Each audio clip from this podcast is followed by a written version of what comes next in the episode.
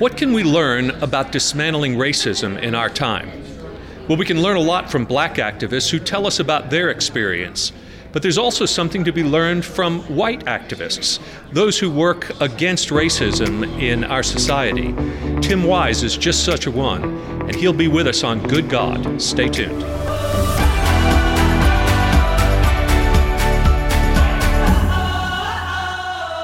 Welcome to Good God, conversations that matter about faith and public life. This is a special edition uh, from the New Baptist Covenant. We're here in Atlanta in uh, October of 2018, and we're delighted to welcome Tim Wise. Tim, we're glad to have you with Good us. Tim here. has just been regaling us with information that is explosive to many of us uh, in terms of, of his perspective mm-hmm. about uh, the problems of racism and the, challenges that we have going forward. Tim is uh, a, an activist, an anti racism activist, and a writer. He's written books uh, like uh, White Like Me and uh, Under the Affluence mm-hmm. Uh, and Dear White People and things like that. Tim, I, I want to ask you a few things that your, your initial um, speech brought to bear, and there seem to be some ironies in mm-hmm. all of this. Mm-hmm. So, to begin with, at a very simple level, race doesn't really exist. Right. Um, it's a social construct. We have yeah. one race, it's the human race, right? Yeah. But it's really quick for us then to move from that, especially when we're white people, yeah. right? To therefore the solution is mm. colorblindness. Right. So, what we want is a society in which color no longer matters, mm. and yet that strategy always tends to work out better for us than for people of color. Sure. So, talk to us a little bit about how uh, to, to recognize that while race itself doesn't exist per se except in our own minds, the path toward eradicating it is actually more about race, race consciousness right. than race unconsciousness. Right. Well, first, a couple things. Um, I should point out my book is Dear White America. Dear White People is a really good TV show and a really good movie. Sorry I am not that. responsible okay. for that. That's All Justin right. Simien, right. not good. me. Um, I, you know, as a black man created that, white folks take a lot of credit for stuff black folks did. I will not, I will not jack his TV show or Very his movie. Good. Um. But uh, uh, so there's that. Um, the piece about the social construct, the way, I, the way that I try to think about it, because for many years I've had people who've said that we should just let people know that race is not biologically real and therefore racism is silly and therefore that will solve the problem. But the problem with that, I mean, as true as it is on a biological and genetic level, um, it's you know, going back to my thing that I said during my talk about witches and the way that, you know, European history and the colonial period, we spent a lot of time fighting each other and chasing witches before we even turned our sights on people of color or around the same time. Um, witches weren't real either in any real functional biological sense. But you know what? An awful lot of women and some men were persecuted on the assumption that they were engaged in witchcraft. So even if witches weren't a thing, anti witchism, mm-hmm. right, mm-hmm. was definitely real. And so the same is true here. Race may not be real, but racism can be real if I give this concept the power of of resource differentials. If I allow some on the basis of this phony thing to accumulate more, the fact that it's phony doesn't make the assets phony. It doesn't make the deficit phony, right, uh, that others experience. So we can't rest on the fact that it's not real. That's an interesting fact that biologists and geneticists can by and large tell us.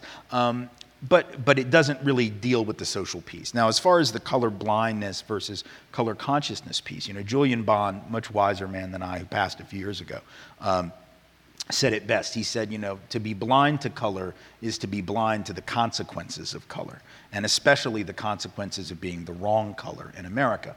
Meaning, historically, if we're blind to the thing that is creating disadvantage for some and advantage to others, then by definition, you can't solve that thing. The analogy that I would use, and again, this is because it's just so easy to get our head around. If I were to say, as an able-bodied person, temporarily, because you know I just turned 50, so you know things could happen any minute. Um, as a temporarily able-bodied person, if I were to say, you know, the solution to ableism which is the term for discrimination against the disabled, right?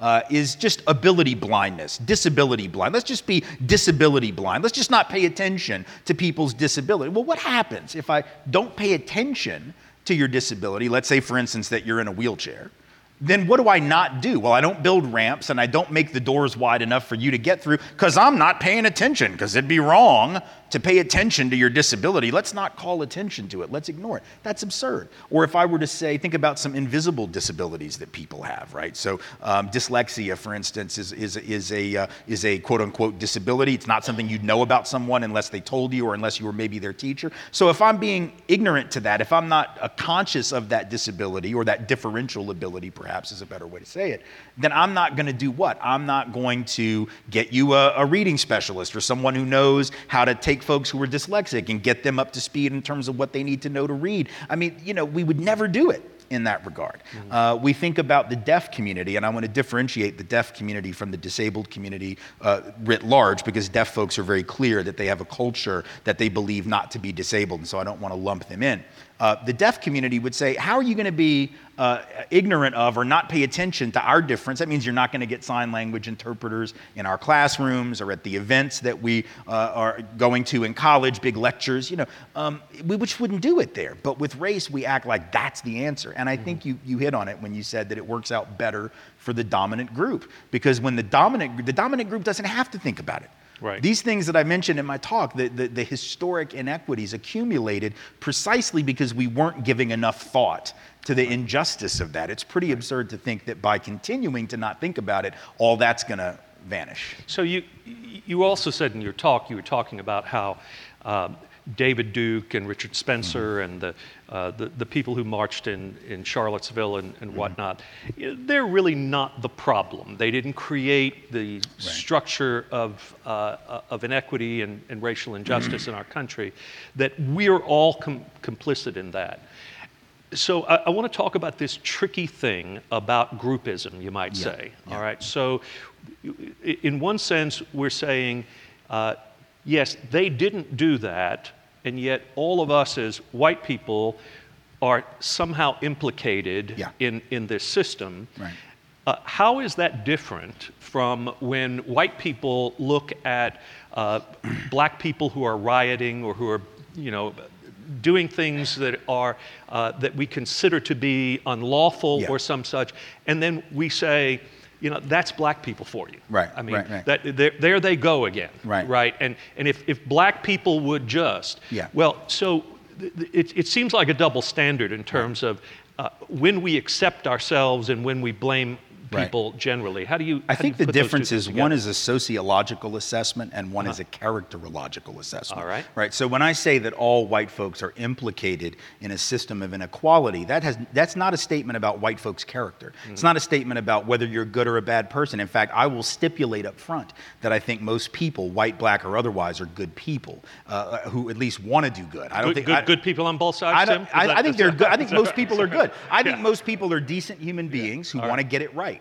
right. uh, who don't wake up every day wanting to oppress. Those boys in Charlottesville, I do not count among them. I do actually think that they wake up every day seeking mostly to oppress and to denigrate. But the vast majority of white people are not like that. The vast majority of guys, I don't think, are like that. Um, but it's a sociological statement that to be white in a system of white supremacy means that certain advantages will be conferred upon you with or without your consent. So, all of the examples that I gave the wealth disparities, the unemployment disparities, criminal justice disparities if some people are down because of discrimination or oppression. By definition, others must be up. That's not an issue of philosophy or politics, that's basic grammar. There can be no down without an up. This is just essential vocabulary. So, so if some are down, others are elevated above them, that means we're all implicated, regardless of character. When white folks say about black folks, for instance, um, so if you look at differential crime rates, and I want to be real specific, keeping in mind for a minute Crime is defined by the people who have the power to define what is criminal.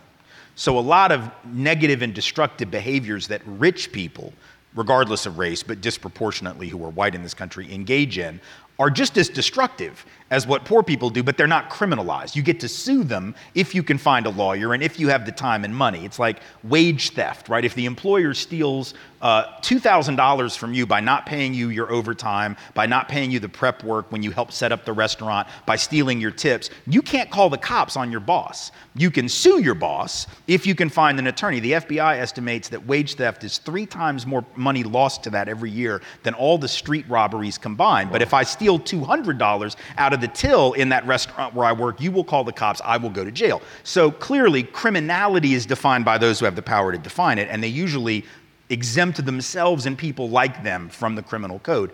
Having said that, when we look at official crime rates, it's true that the, the official crime rate, let's say among black folks, is higher. Of course, we know because studies in 32 countries have borne it out that the reason for that is the correlation between socioeconomic status and criminal offending.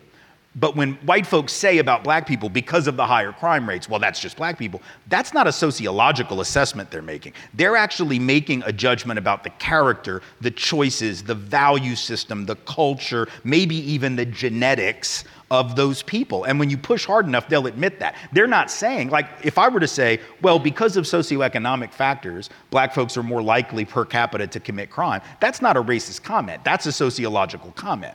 But when they say it, that's not what they're saying, right? right. They, they, are saying these people are essentially bad people, and right. that's why they do this. So I think that's the difference. One is a generalization about a group, the other is a generalization about a sociological reality, which one is free to disagree with, and then we can discuss it. But it's not, a, it's not an attack on white people, it's an attack on whiteness and white supremacy. And there have always been white folks who fought white supremacy, and sadly, there have been people of color who have collaborated with it. So it isn't about that. So there are a lot of us in this room who are in predominantly white churches, and we uh, do want to address matters like these from our pulpits and in our Sunday school classes yeah. and in our communities. Uh, but when we do, uh, there is a resistance that's uh, uh, not always um, malignant. I think mm-hmm. people say uh, that they, uh, they feel attitudinally that, you know, that, that they're not racist per mm-hmm. se. Uh, but when we, when we start to talk to them about uh, how they are part of a power dynamic, a, a, mm-hmm. system that they benefit by, a lot of folks sitting in our pews uh, are not meaning to be dishonest, but they they themselves feel fairly powerless. Right.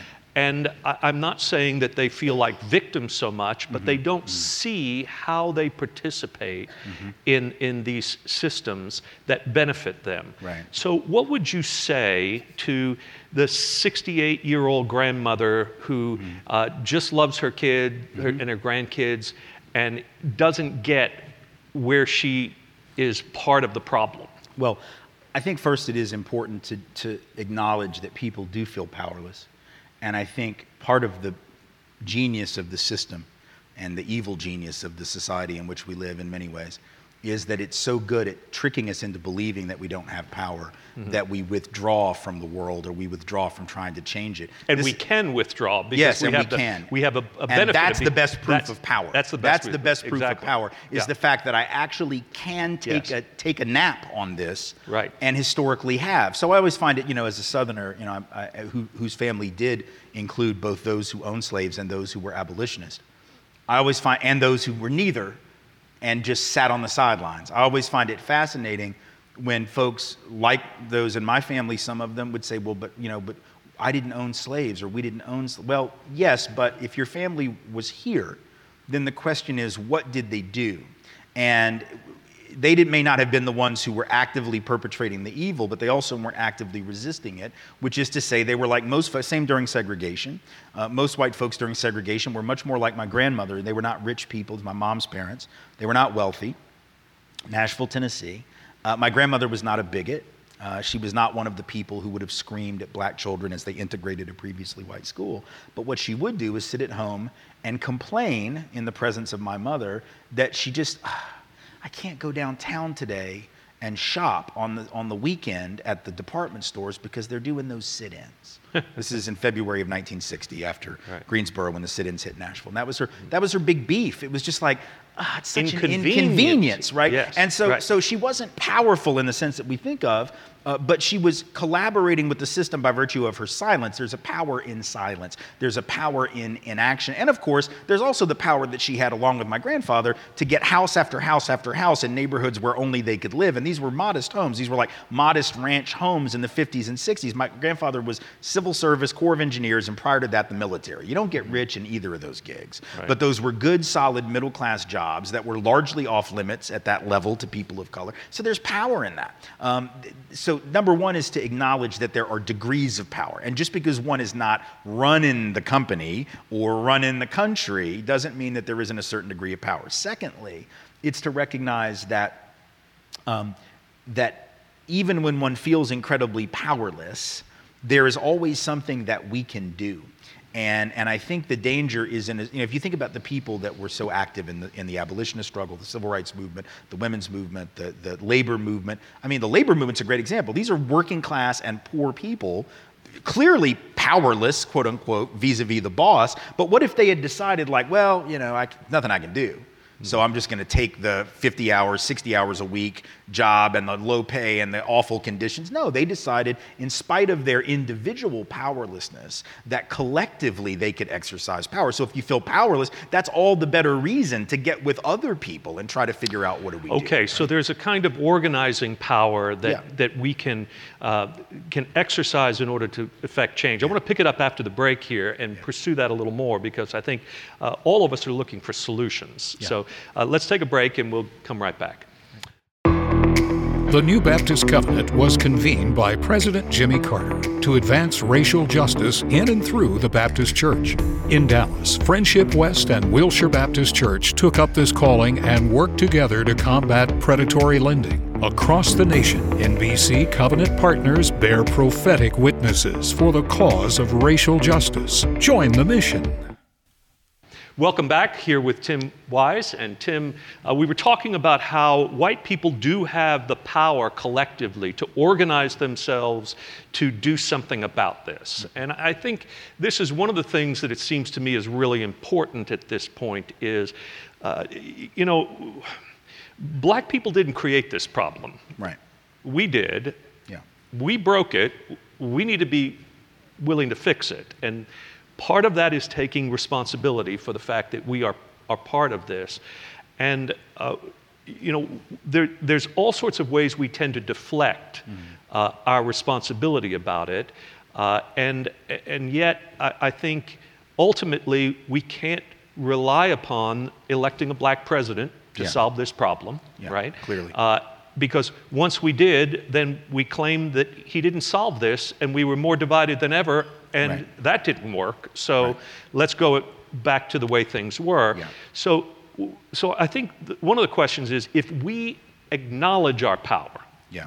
and we begin to say, uh, we may not be able to change everything right now, but how can the church uh, begin to make progress? How can white Christians of goodwill begin to make certain decisions that will impact generations Right. since uh, these things don't have immediate effect always. But what, what would be some of those things? Well, there are a couple of things, and they actually are very much about exegetical process, both institutionally and individually. At the institutional level, I think the church, uh, and I say this as a nice Jewish boy that has absolutely no authority to tell your church what to do, other than the fact that you follow one of mine. So there you go. Um, but, but, um, but, but. Uh, what I would say institutionally for the church, and I said that, you know, I, first time I ever said this in front of white church folk was uh, I went down to Abilene, Texas, which is, you know, very conservative. Actually, was voted the second most conservative town in America. Wow. I don't know what first is, Yeah. but it must be really very conservative because Abilene, very. And I went to Abilene, uh, Abilene Christian, which is a Church of Christ school, and I do not mean United Church of Christ when I say that. Um, and uh, you know, it's David Lipscomb and Pepperdine before they were apostate and basically got kicked out of the family, I suppose. Um, and so I'm at Abilene Christian, and, I, and they asked me that question. And I said, well, y'all might want to start by having a really soul searching discussion about the symbolism of your church and the church more broadly and the, the, the transmogrification of a first century Palestinian Jew who by definition would have had brown skin, who would have by definition been at least as dark as Yasser Arafat or Osama bin Laden, um, if not darker, and ask why that imagery, though it did exist in the early church and still does in certain iconography of the Catholic Church, why that is so lacking in the Western tradition. Tell me what that's about and tell me what would be different if we were anthropologically honest. And I thought they were going to run me out, but they'd already written the check. So uh, and it was fascinating to me as I watched them go, you know what? We need to start there. Because you can't deal with, I think, the modern reality of white supremacy and not understand the role that faith has played and the twisting of faith, the twisting of scripture and the imagery. And uh, let me just pick up on that yeah. briefly. And you know, the Church of Christ famously and Baptists are yeah. part of that broad family, yes. you might say have a tendency to favor New Testament yeah. over Hebrew scriptures, Christian scriptures, and to divorce those two traditions. Yeah. And, and, and, I think there's a lot to be said about the fact that when you do that, when you, when you lose the rootedness mm-hmm. in, of the Christian faith in the Jewish tradition, mm-hmm. you replace it with an ideology and that ideology right. is whiteness yeah. uh, l- by and large. Yeah. Uh, and, and so we become the true Israel. Yeah. Uh, as opposed, because we've lost connection to Israel. Right. And so uh, a, a, lot of this, a, a lot of racism, I think, is rooted in this kind of anti Jewish sentiment. Mm-hmm that we're not, we don't realize just how connected uh, all of these things right. are. Well, an anti-Jewish sentiment that, that thinks it can paper over its anti-Jewishness by proclaiming love for a nation state of Israel yes. rather than the people of Absolutely Israel. right. Which I'm not impressed by personally. Well, like you. the people that told me I was going to hell when I was in elementary school all sent money to plant trees in Israel, right. and it didn't really right. help me.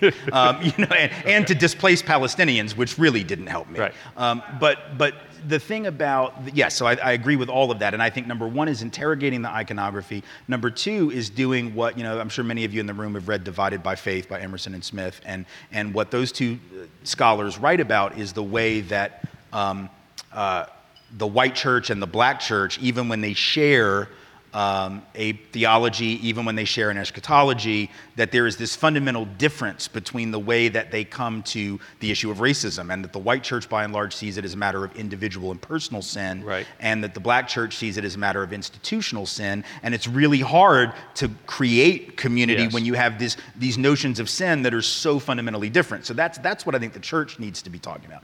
Individually, and this is going to sound like real small ball stuff, like really minor league stuff, but I think this is incredibly important because sometimes that's what wins ball games, right? Everybody's always swinging for the fences and, and not realizing that there are some other things you ought to be doing.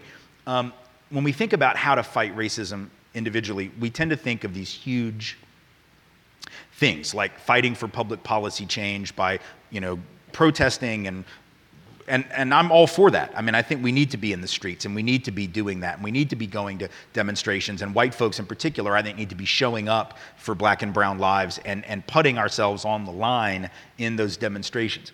I also realize that most people are not dispositionally inclined to go to protest. And by the way, that was true even in the 60s at the height of the protest hmm. movement. Mm. We have this absurd history, historical memory, which makes us think everybody was in the streets in 63. Mm. Well, they weren't. The March on Washington was 225,000 people. That's mm. a lot of people that didn't go, y'all. I mean, that's a lot of people that did not go. And so most people were never in the streets because most people, either because they're introverted or they're scared or whatever it is, they're not going to go out and protest, but that doesn't mean they don't have something to do. So, what's that thing? I think part of it is if you really want to stay in the fight for the long haul, which is if you don't do that, then you'll never come up with the solutions that might take you five years to find or 20 years to find. Is we have to start with ourselves and build these concentric circles outward. And what I mean by that is we have to start by reimagining our story as white people. And I mean that on a quite literal level. Like part of the reason white supremacy stays in place is not because the facts are on the side of white supremacy. It's not just because the guns have been on the side of white supremacy, although that helped. It is that the storytelling and the narrative has been in the hands of white supremacy. And if the narrative that we tell about our country and about ourselves reinforces white supremacy, then we can't be surprised when that's what we get. And here's what I mean What's the story we tell about our country? Well, that America was founded by and settled by these people who were looking for freedom and they were breaking away from the British crown and coming so they could exercise religious liberty and have freedom of all this. And if you believe that, right, then it, which is, by the way, just not true. I mean, it's just fundamentally not true. They were the losers of Europe. And I mean that in all love and respect. We hmm. were the losers of Europe. The winners. Or we would have stayed. The winners don't get on the boat. That's the point. Right. The winners don't leave. The winners are winning. Why would the winners leave? The winners have no reason to get on the boat and take a chance. They, they're doing fine. That's why they're winning, right? The, people that were on the Mayflower, don't be bragging about that. You know who wasn't on the Mayflower? The king. That's who wasn't on the Mayflower. Nobody the king really wanted to keep around was on that ship or any of the ships that came. So, so we ought not be so haughty about that. We need to realize we came for land, we came for stuff which is no different than what immigrants today come from, but we tell ourselves this story, and then that allows us not to see them in us and us in them, and to make these moral distinctions about Mexicans and Hondurans and Guatemalans and Sri Lankans and people from the African continent because we think they're coming to take advantage, but we had noble motives. So, number one, we got to reimagine our story because it's, it's not helping create justice, but also our personal story.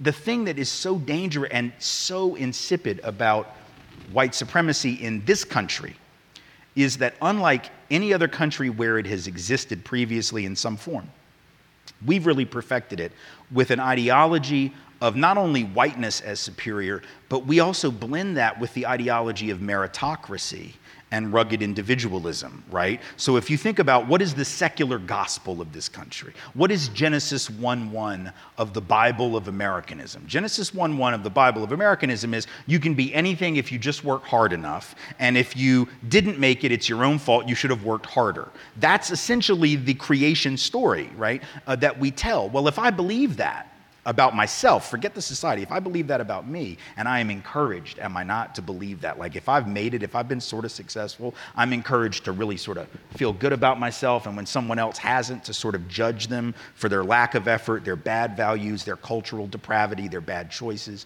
their irresponsibility. If I come to believe it, and it is so intoxicating, it is so alluring because it, it, it A, it lets me off the hook for other people's problems and it builds me up, man. So psychologically, this is the perfect circle to keep white supremacy in place, class inequality, sexism, all of the isms, all of the inequalities become rational because I can look around and I can go, well, these black folks are down here and these white folks are mostly up here. It must be because we're better. I can see men here and women here. Well, it must be because women don't want to work as hard. I see rich people here. I justify their wealth. I see poor people of whatever color here. I justify their, their, their, their lack of. And so we've got to reimagine our own stories, start telling the truth, what I would call radical humility. The idea that we got to start being honest with ourselves, taking inventory of our lives. I always tell addicts, right? To, the fourth step, I think, in the 12, I, am not in a 12 step, but I think it's step four, is uh, taking a radical moral inventory of yourself. Mm-hmm. Now, I don't want to use the addiction model completely for white supremacy because it's overused, but there's some commonalities. We are somewhat addicted to the notion of, of white supremacy and, we're, and, and this narrative. And I feel like a radical moral inventory means that we got to be honest about how we got from the womb to where we are today and all the steps that took place that weren't about us, that weren't about hard work, that weren't about effort. Not to say we didn't work hard, not to say we didn't put forth effort. My great grandfather, who came here from Russia in the early 1900s, worked 18 hours a day, typical hardworking Jewish immigrant. I get it. What I also get is that he was able to come at a time when non Europeans were not by and large able to, and he was able to get jobs off the boat in New York City that black folks had been taken out of for 30 years by the time he stepped on the shore. So it can be both at once. I want us to acknowledge the help that we've had both because of whiteness, because of maybe class privilege that we were born into, maybe because we're men, maybe because we're straight, maybe because folks are Christian in a Christian dominated society, maybe because you're able bodied, or maybe just because you had some luck. Because we've all had those people, have we not, who came into our life. And this goes for successful people of color as well. They know it, though. That's the difference. Successful black and brown folks are real clear on the people that came into their lives that made a difference. And we want to own it for ourselves. But black and brown folks are like, no, I had a mentor who did this. I had somebody in third grade that believed in me when nobody else did. I, we need to be that radically uh, humble. And if we do that, the beauty of getting clear on that, I was told to do that in the, in the early 90s when I started doing this work by folks in New Orleans at the People's Institute for Survival and Beyond. They wanted to know why I cared so much. And I gave him some appropriately political, radical answer, you know, right out of a book. I think I, I think I told him, well, you know, an injustice anywhere is a threat to justice everywhere. and they were like, yeah, that one's taken. Go back to the drawing board and try again. And so I had to sit down and I had to think about it. And I did 15 pages of stuff going all the way back to my childhood, earliest memories where race had been implicated in everything, and then where luck had been implicated. Just, just dumb luck, just stuff that, you know, serendipity. And, and at first it was frightening because you realize number one, I don't control my own narrative. That's upsetting. Number two, if I had good luck, that means I could have bad luck. Nobody wants to admit good luck because then things could go south and get bad. But we have to own that because if we do it, not only does humility is a good look on us, that's number one, but more importantly, if I have that radical humility, it makes it virtually impossible to look down on someone else because I really understand that but for a number of things, I could be them, they could be me. If we start telling that story to our families, to our colleagues, every time someone brings up, well, if they would just do this, da da da da da, that's when we can say, well, actually, all those bad choices that you're saying they make. I've done a lot of that.